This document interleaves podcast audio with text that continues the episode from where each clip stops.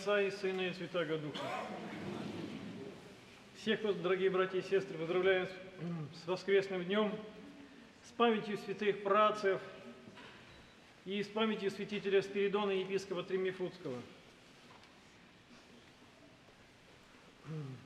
Времена святых праотцев – это те времена, когда люди еще не имели закона, но жили по тем законам, по внутренним законам совести, по внутренним законам души, которые Господь дает в сердце каждого человека.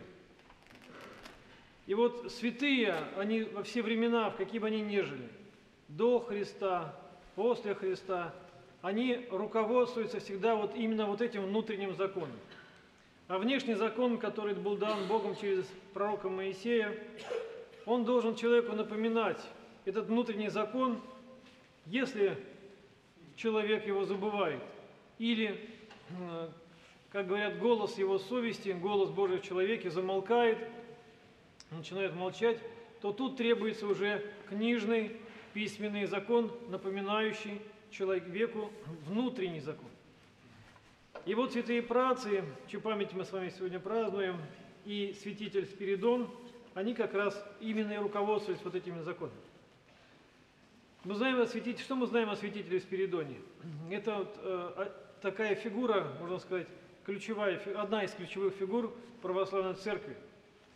Мы знаем, что он родился от простых родителей на острове Кипре, э, от простых крестьян, не получил никакого книжного образования, да и трудно было в то время, потому что жили, мы помним с вами, что люди жили натуральным хозяйством.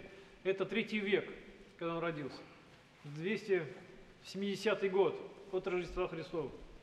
Натуральное хозяйство. Что посадил, что вырастил, то твое. Или то, что ты э, смог выпасти, да? В частности, святитель Спиридон был, мы знаем, пастухом, пас стада, то твое. И, но чистота души его была настолько удивительной, настолько он был близок к Богу, что это не помешало ему стать даже священником. Из его жития мы узнаем такие вещи, что, будучи женатым человеком, имея дочь, дочь, кстати, звали Ирина, он помогал, да, они с, с, с супругой каждое воскресенье были в храме, он даже прислуживал в храме. Вот. Почему и был известен людям? Из-за, из-за свою простоту и доброту был любим народом. Мы знаем, что к нему еще обращались за советом, когда он еще не был в священном сане, не был епископом, а был обычно простым человеком, но был уже умудренный Богом. Мы знаем, особенностью его была простота и честность. Простота и честность. И с одной стороны, но с другой стороны, святитель Спиридон не любил неправду, всякую ложь, хитрость, всякий обман.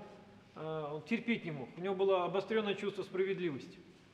И вот люди к нему, да, и э, когда случилась эпидемия, умерла его супруга, умер священник, в храме которого он помогал, и умер епископ ближайшего города. И вот люди, зная Спиридона как человека честного, простого и очень верующего, и умудренного Богом за свою простоту, э, то, что Господь даровал ему дар рассуждения, умудренного человека жизненным опытом, обращались к нему, за, вернее, решили избрать его епископом своего города, абсолютно, который ни, ни одного класса нигде не учился.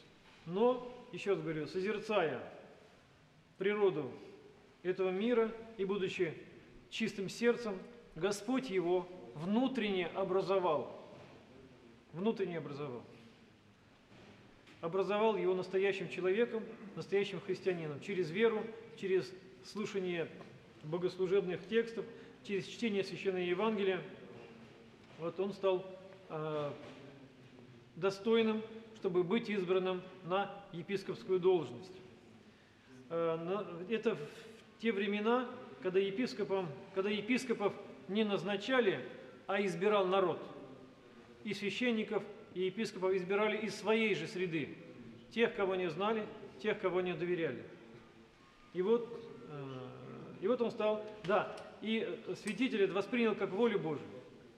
И, будучи уговорен народом, принял в себя священный сан, оставаясь при этом, не имея, вернее, монашеского пострижения. Он был епископом, но из, как сказать, из, минуя монашеский сан. Но уже в седьмом, шестом или седьмом веке был собор, церковный, о котором было принято, что епископы могут ставить только из монашествующих. Для чего? Ну, для того, чтобы человек э, не, не занимался какими-то мирскими вещами, да, а был посвящен только церкви, занимался церковью. Вот, поэтому, а до седьмого века епископами могли становиться даже женатые люди. Как мы помним послание апостола Павла, он говорит, что епископ – это муж одной жены.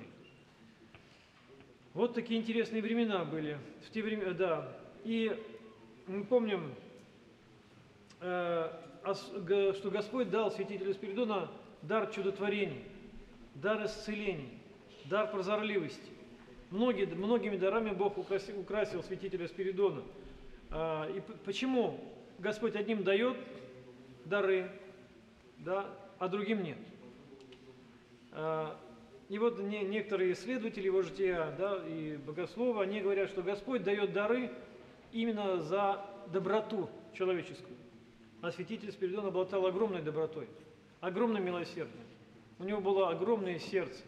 Мы помним еще, будучи э, мирянином, э, когда к нему, если у него был достаток, а у кого-то был недостаток, к нему приходили люди и спрашивали взаймы хлеба или еще что-то.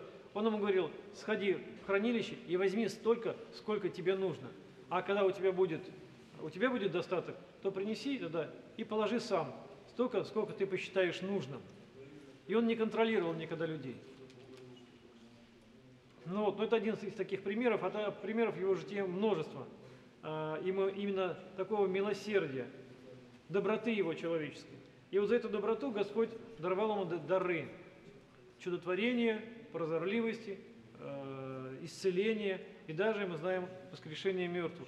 Когда он двух человек воскресил, сына и мать, от смерти. Э, особенно святитель э, э, был милостив, конечно, к бедным. И вот у одного человека спросили, сказ... спросили а почему, э, почему э, бедные, они проще расстаются с какими-то своими сбережениями, чем люди, имеющие состояние. Почему это происходит? И один мудрый человек сказал, что, а ты посмотрите в окно, что вы видите? Он говорит, мы видим, ну, он говорит, я вижу небо, я вижу землю, вижу, как дети играют на улице. Он говорит, а теперь посмотри в зеркало. Он говорит, что ты видишь? Он говорит, в зеркале я вижу себя. Он говорит, заметь, и то, и то стекло. Но в зеркале добавили немного серебра. И ты видишь уже только себя. Вот э, особенность э, святителя Спиридона, что когда Господь ему посылал какие-то средства, да, то он опять же, он не видел себя, а он всегда видел того, кто рядом с ним. Серебро никаким образом его не портило. И удивительный пример, который почему-то, когда говорят о святителе Спиридоне, первым делом приходит мне на ум, это когда к нему пришел человек просить, опять же, помощи материальной, и он дал ему слиток золота. И сказал, когда выйдешь из трудного приложения, верни мне этот слиток. И так и произошло. Через какое-то время человек поправил свое финансовое состояние и вернул святителю слиток золота. И он ему говорит, пойдем, я покажу тебе, где его взял. Вышли в сад, положил слиток, помолился, перекрестил, слиток превратился в змею и уполз. Господь его руками творил, потому что к сердцу его ничто не прилеплялось. А средства, оно имеет такие, а, вернее, деньги, богатство, оно имеет такое свойство прилепляться к сердцу человека. Вот к сердцу святителя Спиридона ничто не прилеплялось, кроме Бога. Вот он жил любовью к Богу, жил надеждой на Бога, жил верой в Бога.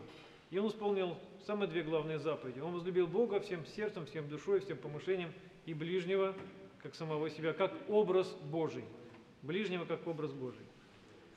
О святителе Спиридоне можно долго говорить и удивляться его жизнью. Еще один факт был у меня очень, как бы, поразил в его житии. Это тот, что, став, будучи епископом, он также продолжал обслуживать себя. Он продолжал пасти стада для того, чтобы себя кормить, чтобы не быть никому в тягость. Вспоминаем и апостол Павел, когда стал, да, апостолом, когда приходил в город, проповедовал Христа, то он сам тоже занимался рукоделием. Для чего? А для того, чтобы э, своими нуждами никого не обременять. Он сам э, себя старался кормить. И это было угодно Богу. Почему? Потому что, чтобы не обременять людей. Поэтому пусть пример святителя Спиридона будет для нас с вами такой путеводной звездой, образом для подражания, вот, и помощником в нашей борьбе с грехом. Аминь.